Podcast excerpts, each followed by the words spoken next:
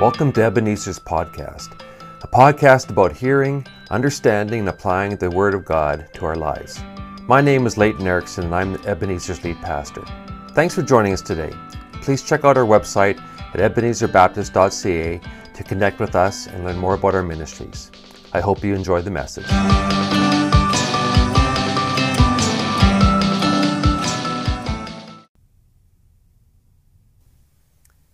Well, good morning, Ebenezer family and all our online friends. Last week I kicked off a new sermon series we're calling Shift. And this series is going to be an open and honest conversation about a few of the challenges the pandemic has exposed in the church and the necessary shifts we need to make to move forward. Now, to help it feel a bit more like a conversation, I've invited Pastor Kelly to join me online today and we're going to co teach. Now, let me begin with a quick review to bring us all up to speed. Uh, the COVID pandemic uh, has impacted all of us greatly, including the church. It has forced churches across Canada to reimagine, to, to rethink, to reset what and how they do ministry, which has been a good thing, but it's also been a very challenging time for churches. Now, as I described last week, COVID has been like an outgoing tide which has laid bare the ocean floor. And some of what we see sitting on the bottom is not pretty. But the reality is, is that most of the issues that have been exposed are pre-existing conditions. They, they've been hidden by the busyness of our lives and many church activities and programs that we have. Now here are a few of the, the things that COVID's revealed. It's revealed how reliant our relationships have been on our regular patterns of meeting together through our weekend services and weekday programs. And so we have been forced to rethink relationships and rethink our connections. Uh, second, it's revealed weaknesses and gaps in, in connection and care. You know, most of us haven't been in, in an in-person gathering for almost a year, and of course people are feeling more isolated than ever, including those of us who are pastors and, and feeling like we've lost touch with our congregations. The third thing it's exposed is these um, deep divisions in our culture, but also within our church community and culture. Things on theology and politics and end times and even how we understand COVID. Now, as I said, most of these challenges that have come up have already existed, always existed. They, they were just hidden from sight. But the pandemic has just brought them to the surface more quickly and has given us the opportunity to address them directly. Let me illustrate this just another way. Uh, as most of you know, uh, Ebenezer completed a building expansion project during the pandemic. And at the end of the project, the contractor and a few of the subtrades and a few of our staff walked through the entire building to identify what they called deficiencies in the building process. And if we noticed something, we'd mark it with a green piece of tape to remind the contractor that something was forgotten or needed to be repaired. But as you probably know, um, new buildings in Saskatchewan shift and settle over time. And because of this understanding, construction companies have given us uh, a warranty so that if any shifting issues or other problems happen, we can alert the contractor so they can come and re repair those things. Well, there, there have been a few things. Uh, cracked tile in a new stairway landing, uh, cracked gyprock all along our new chapel wall. Uh, those problems are, are, are expected and they're actually easy to fix. However, the other day, we had a bigger surprise. One of our main fire suppression sprinkler lines burst in our new hallway. Now, thankfully, Chris Reed was in the building, and so he was able to shut off uh, the, the water without too much damage. But, the, but this is totally unexpected for us, and, and it shouldn't have happened. And so, upon further investigation, we realized that the pipe bursting was not the main problem. It was just a symptom to a bigger problem. In this case, the bigger problem was a frozen line due to a heating issue in our new mechanical room. So repairing the broken line alone would have not have solved the real problem. Now, in the construction world, deficiencies are expected. You know, both contractors and owners expect that there are going to be a few deficiencies, little things that they've overlooked during the building process. And they expect that deficiencies will appear as the building settles.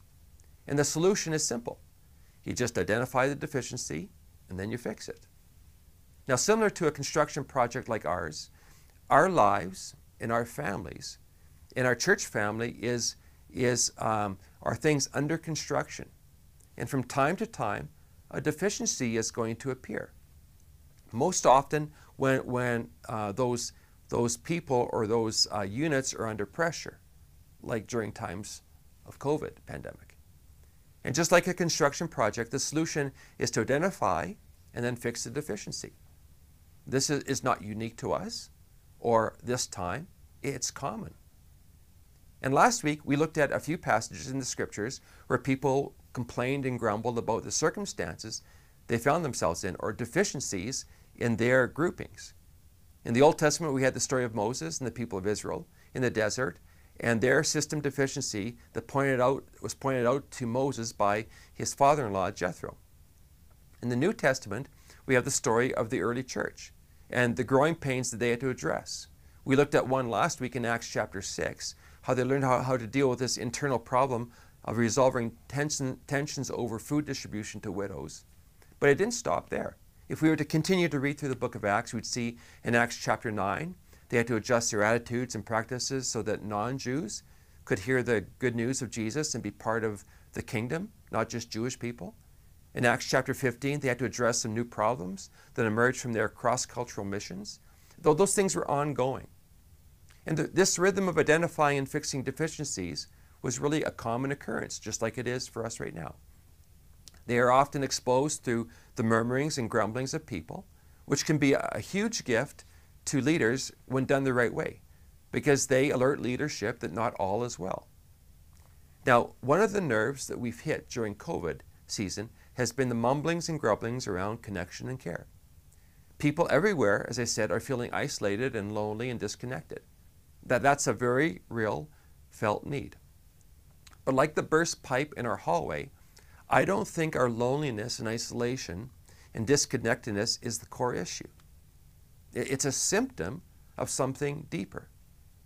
And I think that deeper thing is that we have not really figured out what it means to live life and to do life together in community with others. Now, without realizing it, many of us have, have become programmed in our relationships in life. You know, for example, we attend church on Sunday and are part of a community, or we participate in a midweek program or ministry, or maybe if we're really spiritual, we're part of a small group that meets once a week or once every other week. But we don't naturally, intentionally rub shoulders together on a regular basis. We have these touch points that bring us together, but outside of the, the programmed events, most of us don't hang out together. We, we, we don't do life together. We, we don't pray together. We don't do ministry together. Now, obviously, there, there are some people listening today that have that kind of community, you know, a, a real, you know, close group. But my guess is that most of us are not actually that connected. And now that our weekly rhythm of meeting together has been taken from us, it's exposed this growing need in our life or a deficiency in our systems. And so over the next three weeks, we're going to address this by looking at, at three critical shifts that we all need to make. And, and those, those shifts are, um, first of all, a, a, a mission shift of, of what we need to do a system shift of how we need to do it, and a role shift of who's going to do these things. Now, today we're going to talk about systems. Now, I realize that, that systems might not sound like a very spiritual term. It sounds more like a, like a business term than a biblical concept. But system thinking actually originates with God and is seen throughout the creation story and the rest of the Bible. For example, think about the universe that God created. What do we call it? We call it the solar system. Or think about our physical bodies. Uh, our bodies are one of the most complex systems or, or systems within systems that exists. And so in the medical profession, they, they, we have a circulatory system and a, and a nervous system and a respiratory system and a digestive system and a skeletal system and a muscular system, all these systems and more in our bodies. And the truth is, is that all of nature runs according to systems. And God created those systems. Systems are a God thing. You know, like the family unit is also a system God created a mother and a father and children. And so was the church. Talks about he gave some to be apostles and teachers and, and different things inside the body of Christ that we're going to look at in a couple of weeks. Now, I like what Andy Stanley said about systems at a Catalyst conference several years ago. He said, he said this that if you don't learn how to address things at a systems level, nothing's going to change in your organization because systems create behavior. Preaching doesn't actually create the behavior and change, it's, it's systems that do that. Okay, so with that background, let's go back to our text that I introduced last week in Exodus chapter 18. Okay, here's the context. God, Moses had, had led God's people out of Egypt. That was about 2 million people. They had camped in the desert near Mount Sinai. Moses' father in law came to the camp to bring Moses' wife and sons to him. But, but while he was there, he gave um, Moses some very fatherly advice when he saw the system that Moses is using to govern the people. So I'm going to read the scripture again, looking at uh, Exodus 18, verse 13. It says this The next day, Moses sat as judge for the people, while the people stood around Moses from morning until evening. When Moses' father in law saw all that he was doing for the people, he said, what, What's this you're, doing to the people? Why do you sit alone? Why are you, st- are you standing around? Why are people standing around you from morning until evening? And Moses said to his father in law, It's because the people come to me and inquire of God. When a conflict arises between them, they come to me and, they, and I judge between the two of them. And I also teach them the, God's regulations and instructions. Now, essentially, what Moses was saying here in his response is, I have to do this because there's an endless need. And of course, there's an endless need because that is humanity. There's always endless human pain and brokenness and suffering in the world. And so the need is always going to exceed our ability. But the problem for Moses, as for us, wasn't that God had given him too much work. It's that Moses assumed that he had to do it alone. You see, his system was flawed. And if he didn't change his system of government, it was going to overwhelm him and wear him out and then frustrate the people. So, uh, what's the new system that Jethro suggested? Well, verse 19 tells us. It says this Now listen to me and let me give you some advice, and may God be with you. Your role should be to represent the people before God. You should bring their disputes before God yourself. You should explain the regulations and instructions to them and let them know the way they are supposed to go and the things they're supposed to do. But you should also look among all the people for capable persons who are, who are respected by God, who respect God. They should be trustworthy and not corrupt. Set these people over, persons over the people of, of officers of groups of thousands and, and hundreds and fifties and tens. Let them sit as judge for the people at, at all times. They should never bring, they should bring every major dispute to you, but they should decide on the minor cases themselves. This will be much easier for you. And all the people will, will be able to go back to their homes happier and satisfied, and you won't wear yourself out.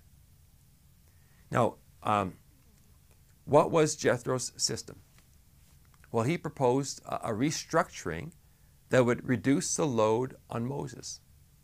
Moses was to redirect his energy to, to the most essential things, to represent the people before God, to, to judge only the most complicated of cases, to teach the people and explain the regulations to them, and to guide the people in the way they should go and the things that they should do. And everything else he was supposed to give away or delegate to other people. And so he needed to appoint leaders and train them and then delegate them and organize them in, in tens and 50s and hundreds and thousands. So that only the most difficult cases would, would come to him, the ones that were above their pay grade. Now, these other tasks weren't given to just anyone, they were given to men who were fit and ready for the job. As the scripture says, they were, they were men of ability, they were able men, they were, they were men of godliness, people who feared the Lord. They were men of God's word, men of, men of truth. They were men of honor. They, they hated covetousness. And so that's what, what, what Jethro's plan was. That's just, that was his system. Okay, so um, here's my question that comes out of that. Does God expect us to duplicate the system? Is this how God wants all groups to organize themselves? And the short answer is no. And it's no because our context is different. We're not camped together in, in a desert place. We are not singularly focused on the goal to pursue and get to the promised land. We are, we are a diverse group of people spread across many walks and stages of life. Furthermore, um, I'm not in a place of authority. I can't tell any of you what to do, and you have no obligation to listen to me. So I can't order change like Moses could. The purpose of this st- structure was, was focused around governance as well, not around care, it's around judgment and, and not around support. And so, so that's why, why it was different. Now, having said that, there are some things that we can and should learn from Jethro's system and advice he gave to Moses. And so let me bring in one of our system experts, um, Pastor Jethro, and as some of you know him, Pastor Kelly and, and just let him share some of, of the insights that he has into uh, this, the systems that, that Jethro uh, put in place. So, Pastor Kelly, why don't you share with us? All right. Well, thanks, Leighton. It's good to be uh, here with you this morning, and I'm looking forward to digging into this uh, together. Uh, little context for, for myself. Most of you know me here from Ebenezer. I've been here for about three years now, but I'll just give you a little more background for context. Uh, I've been here three years, but prior to that, I was involved in leading small group ministry and setting up strategies for discipleship and care for about, well, probably about 20 years. Uh, I was also the senior pastor of a multi staff, multi service church for about seven years that overlapped that time. So I've come to really appreciate the challenges faced by leadership when it comes to connecting with larger groups of people. Now, Exodus 18 actually became an important passage for me in terms of understanding how we can set up ministries or ministry systems, if we want to call it that, which can actually be pretty effective in terms of ministering to larger numbers of people. So, yeah, I'd love to, to take a look at some of the principles that we find in the conversation between Jethro and Moses that, that we can hopefully apply even to our own setting. First one I want to point out is the importance of getting smaller. Our best estimate of the number of Israelites that left Egypt, including men, women, and children, was probably about 2 million. Now, just to, to get a, a grasp of how many people that is, that's not quite double the population of Saskatchewan. We're about 1.2, I think. And it's about half the population of Alberta. They're about 4.2. So think about it. That's a lot of people. Like twice Saskatchewan walking, heading somewhere together. That's a ton of people. And Jethro pointed out to Moses in their conversation that his strategy or his system for dealing with this group this large, it had some deficiencies. What you're doing is not good, as Leighton already read. You'll only wear yourselves out. So Jethro understood that in their context, it was impossible for one person to serve as judge for a group that large. Now, our context is a little bit different. But even in, you know, as an organization, a church of our size, a family of our size, and I think we're about 1,200, 1,400, maybe even 1,600 on our contact list, it's actually very, very difficult, impossible for the ministry staff that we have here to interact with everyone and get to know them well and walk along with them in their journey. And so it's only through getting smaller that we can develop meaningful relationships where people can get to know one another and build trust with one another and begin to minister uh, to one another within those, those smaller settings. The other thing, next thing I see rather, is the importance of sharing the load. I mentioned a couple times here in my time at Ebenezer that our family business was heavy haul. Now, I'm, I'm going to open the lid on that one a little bit more today. People just kind of take that at face value, some, but, but some kind of know what we did. Our family business, Weed Movers, did a lot of work for the Saskatchewan Wheat Pool and Pioneer Grain Company and the United Grain Growers. So th- those are grain companies. We, we worked with them. We straightened and repaired and even moved the large wooden grain elevators that used to be commonplace in every town in Western Canada. So there were days when we were literally pulling 500 tons down the highway. And I think we have a, a picture here that you can take a look at. It's not Photoshop, that's for real. Um, and my dad, who's also a part of our Ebenezer family, he drove the truck, the main pulling truck that steered that whole thing. So if you're someone that maybe has trouble every once in a while backing your camper into that tight spot in the campground, I, I know a guy. now, early on in my ministry years, I, was thinking about what I learned moving elevators that could actually be applied to ministry. We know that Moses was a shepherd long before he led the people of Israel, and shepherding taught him how to lead and care for the flock. So, what did I learn from moving elevators that could be applied to ministry? Well, the very obvious thing for me that I learned was that carrying heavy loads requires multiple supports. You can't lift an elevator with one jack. You're going to have trouble. You're going to break a lot of things and hurt a lot of people. You need a lot of jacks in key places to get that thing lifted. Nor can you hold an elevator securely with one support. You need multiple blockings that are in key positions. Now, here's the point.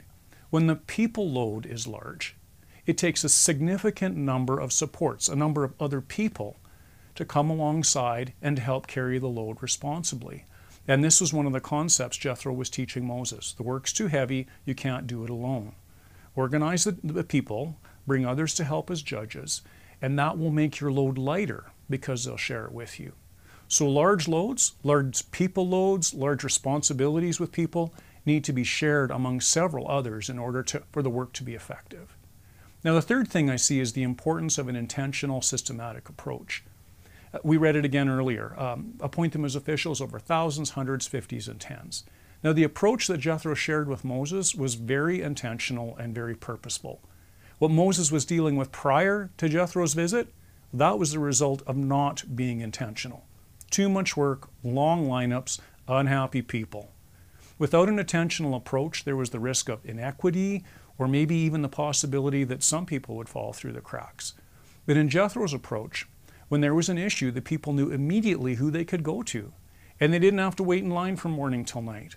The intentional approach of Jethro ensured that everyone who knew who they were responsible to and everyone knew who they were supported by. So in the Jethro system, there was a place for everyone and everyone knew their place.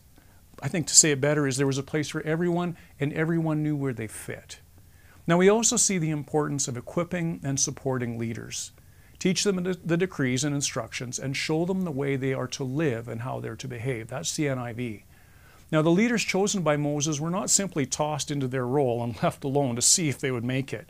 They were equipped to perform the task that was given to them. They were taught firsthand by Moses the decrees of God and his instructions. Not only that, they were shown how these things needed to be applied. They were taught how to live and how to behave. That's the application piece. And so this teaching and modeling equipped the leaders that were chosen to fulfill their role effectively. The leaders were also supported, and we see that system of, of thousands and hundreds and fifties and tens. This way, the way in which they were organized and structured ensured that every leader had someone that they could turn to if they felt in over their head. Again, the thousands supported the hundreds, the hundreds, the fifties, the fifties, the tens.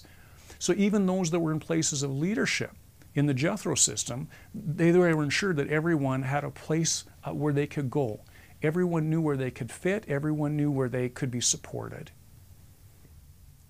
Well, thanks, Jethro. That was great. So let's bring this now into our Ebenezer context. What are the system shifts that we need to make? What are some of the ways that, that, that we've thought about this in the past that need to be adjusted in our thinking? What are some of the activities that we've done that we need to shift and change moving forward?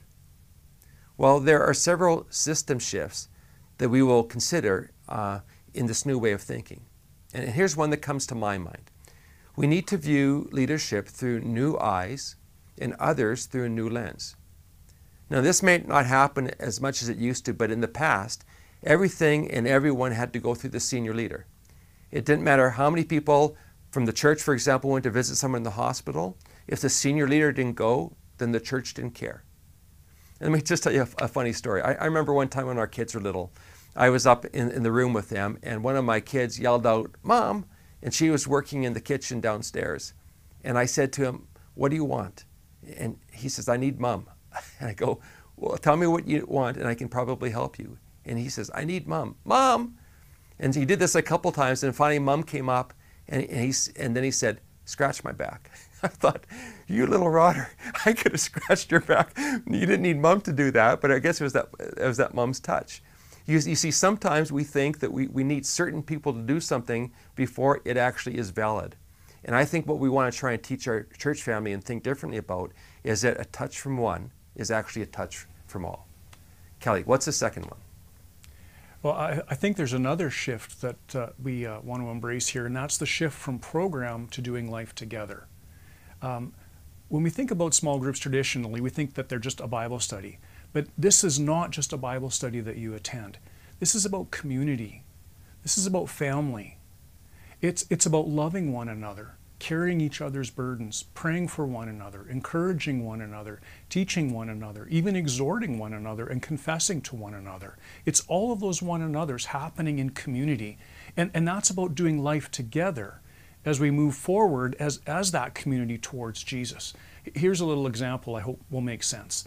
When I was a kid, my folks gave me a rock polishing kit for Christmas. Um, we've all seen those beautifully polished stones that are sold in the trinket shops. Sometimes they're made into jewelry. Well, that's what this kit did. Now, the way that it worked was that a handful of rough stones was placed into a small round plastic container along with some grit, initially a coarse grit. The container was then put onto a device that turned it and rolled it, and the rocks inside bumped against each other along with the grit that was changed out over time and became progressively finer. And over many weeks of this tumbling process, the stones bounced off each other, and in the midst of the grit, uh, they eventually were smoothed. The rough edges were removed. The imperfections were, were, were sanded away essentially until finally the stones were left shining and beautiful.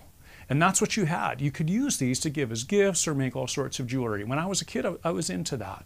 Now, doing life together is like those being those rocks in the tumbler. As we spend time together, we, we bump against one another, we tumble against each other, and we experience the highs and lows of life together. And then, as we introduce the teaching of the Word and the ministry of the Spirit of God, as those are brought into the mix, God uses these in each of us and the lives of one another as we continue to kind of rub against one another and sometimes rub the wrong way. But this comes and it refines us and it shapes us as we become more like Christ. And it's an amazing thing. As you celebrate the joys of life together and walk with one another, even through the lows, God works in the midst of that and He refines us. And just like that rock tumbling process, sometimes it's a bit messy. But as you grow along with it, the result at the end is a truly beautiful thing. Okay, here's here's the third thing that I thought of. Um, we, we need to think of our connections more holistically. And when we talk about uh, the importance of getting smaller, we're, we're, talking about more than just a system of care. Certainly, that, that was the nerve that, that we've hit. But, but historically, uh, as Kelly said, we've viewed smaller groups as communities of care or as Bible study groups but they really need to be communities where we rub shoulders together on a regular basis and we do life together. And when I say life together, I mean all of it. I mean the up and the in and the out. So often we, we the, the out of the shared mission is, is the glue that holds the group together. It's the driving force behind the spiritual growth. It, it's the mission that drives discipleship. It, it's usually the mission that brings people together. And then care is actually the byproduct of us being disciples, growing in our character and quality and understanding of who God is, and letting that transform us. And it's also the byproduct of mission, doing things together. And so that's, that's the third thing. Well, there's another shift I, I think that we'll engage here, and that's the shift from optional to essential. And again, when I came to Ebby about three years ago, Groups were seen as something to engage if you had time or if you wanted to get to know a, a few other people. They were one option out of many offered on our ministry smorgasbord. But as we think about Ebenezer and what we look like in the future, and this vision of smaller gatherings now, the picture that we're seeing here is that every person should be engaged in some form of smaller gathering where this is where there's this deep commitment to one another and to doing life together. 3 years ago we were a church with small groups. Now, I think we want to become a church of small groups. It's no longer just one of the options on the ministry smorgasbord. It's the thing. It's the primary place where our ministry and even our mission can be carried out. And, and Leighton, I think that leads us to the next thing that, that we want to talk about. Yeah, so, so the, the fifth thing is really we need to shift from uh, disconnected and isolated to connected and integrated. Uh, and we connect with others best when we share things in common, like a common mission. Like, for example, just think of a sports team. What brings these different people, often from different backgrounds, even different countries in certain sports leagues, uh, together? Well, it's the common goal of winning a championship. You know, right now there's this talk about the Canadian hockey team, Olympic hockey team forming, and we're trying to bring these these um, all-star players from all these different teams to be in one team to represent Canada. Now, all those guys are actually superstars in their team, and they're used to getting a lot of ice time. But when they come together on the Olympic team, they're going to have to take on different roles, and they're going to do it willingly and happily because they have a common goal of trying to win Canada the Olympic gold. You see, it's the vision and mission that drives systems, not the other way around. Systems don't determine who we are. We, the systems, systems serve us, and they should bring us together for, for a common goal. Okay, those are a few of the ways that we need to think differently about things. Now, uh, to close off, let's get really super practical. If we want to grow and develop in this area, what needs to shift and change in our lives, both personally and also organizationally. If we agree that we need a system shift that, and that they are connected to, what are, what are the, some of the key action steps, or at least first steps, that we need to take? Well, let me start this one. Uh, and, and, simply, you need to start where you are. And by that I mean start with the relationships that, that you have. You know, the big picture is we want everyone to have someone. You know, our end game is that everyone has someone to do life with. But this is not a switch that we can just turn on. It's a process. And it's a process that happens probably over years, not months. And it's a process that involves all of us. We'll be, uh, we'll, we as a staff will be intentional about training leaders and shifting our systems. But for now, you can begin by asking yourself the question who in my relationship world can I do life with? You know, it might be with one other couple. Or maybe right now, in this moment, you can do life with one other family and really engage in, in all the holistic ways of doing things the up and the in and the out. If you're retired, maybe it's with a group of retired people. Or if you're a senior and shut in, maybe you can start a phoning, uh, a phone time where you can call people and encourage each other because that's what you can do in your life right now. You know, don't, don't wait for us to program this in for you. Uh, don't wait for us to train up leaders. Just do it. Now, it's encouraging because I know of several of our singles, especially in this last stretch of government restrictions, who, who have felt that loneliness and instead of, uh, you know, just curling up and doing nothing about it, they actually went out and they reached out to people and found ways to connect in a socially distant way to support each other. That's the church. That's what it means to be the church. And so let me just encourage you to, to reassess your relationships right now in this moment and, and ask, who can I do life with in this season? Now, there's a second way, um, and that can happen casually and organically, what Leighton has described, and that's huge. That's so important. We can also be very intentional about it in terms of identifying potential leaders. Uh, again, Jethro said, select capable men from all the people. And that's what we're in the process of doing right now. We're looking for capable people, people who love God, people who are trustworthy, people who are available for God to use them, people who are feeling that God is tapping them on the shoulder. Now, in that, I would actually include existing small group leaders, home hub leaders, youth sponsors, CNC leaders, both those who are in the group as college and career people as well as, as sponsors, if we want to call them that. Men's and women's uh, ministry group leaders. We're calling all of you who are currently serving in all of these sorts of roles. And again, we're also calling those who may get connected more intentionally within their friendship circles, as Leighton was just describing. We want to invite all of you to consider leadership of this smaller gathering. But even if all of these people respond, we still we know that we need more leaders to fulfill our vision. There's that 15, 14, 15, 1600 person database. We need a lot of leadership. And we know that God has gifted people within our Ebenezer family to step into this ministry. So please watch uh, for an upcoming spiritual gift discovery seminar that we're putting together. And this is a time where you can come and, and generally learn about spiritual gifts but also discover your own giftedness and, and even be given the opportunity to engage in a ministry that, that fits the way that you're wired.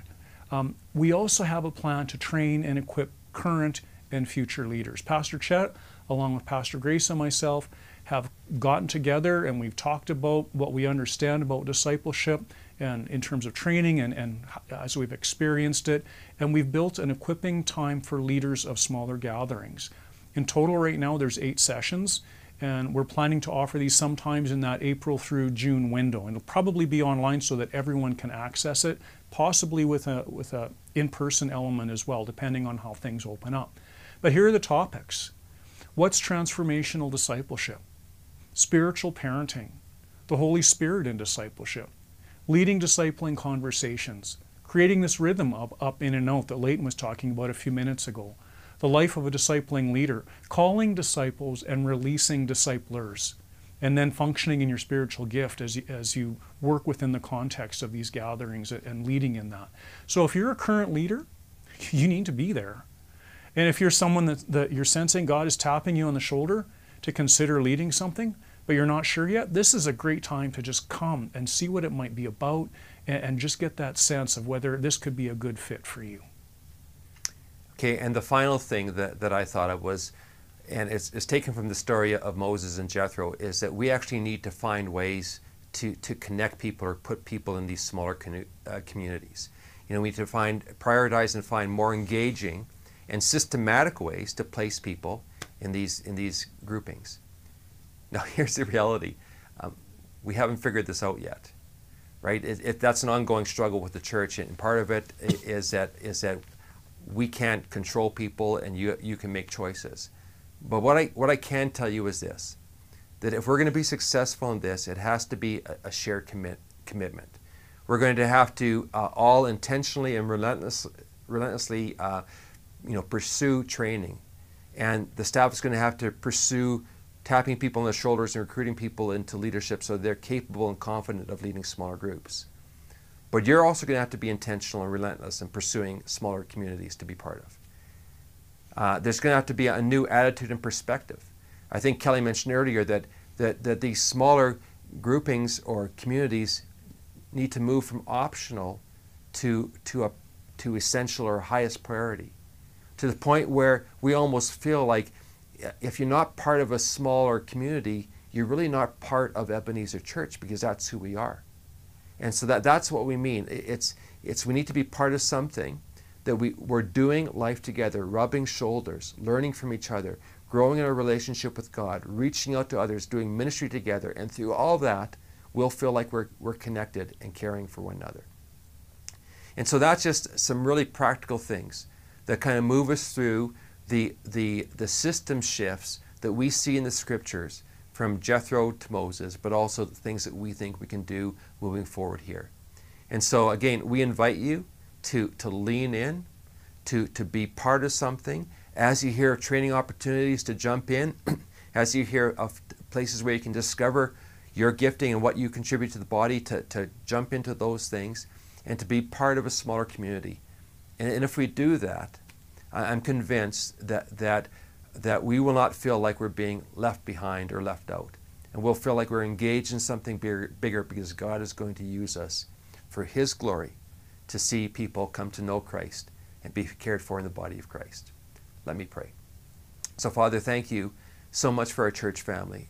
And you, we've talked about getting smaller before, we've talked about being leaders before. So, this is nothing new in that sense, but what is new is just this this commitment to change our systems so that that becomes a priority for us. And so, by your grace, and by your power, and through your insight and wisdom in our lives, and would you help us to put those systems in place as a church family, and and through your Holy Spirit, would you would you draw people and help them long for the community and for the mission and for the growth that they can experience um, with others. And, and we know that, that that's how you've wired us to be with others. And this COVID pandemic has shown us how much we actually long for that and how much we need that. And so, God, by your grace, would you help our church to grow in this season and not to shrink? May we grow in every way in our understanding of you, in our love for each other, in our depth and, and a heart for passion for those that don't know you. And so, guide us today and encourage us as a church family. I pray in Jesus' name. Amen. Well, thank you so much for being part of our, our day today. We look forward to you joining us next week.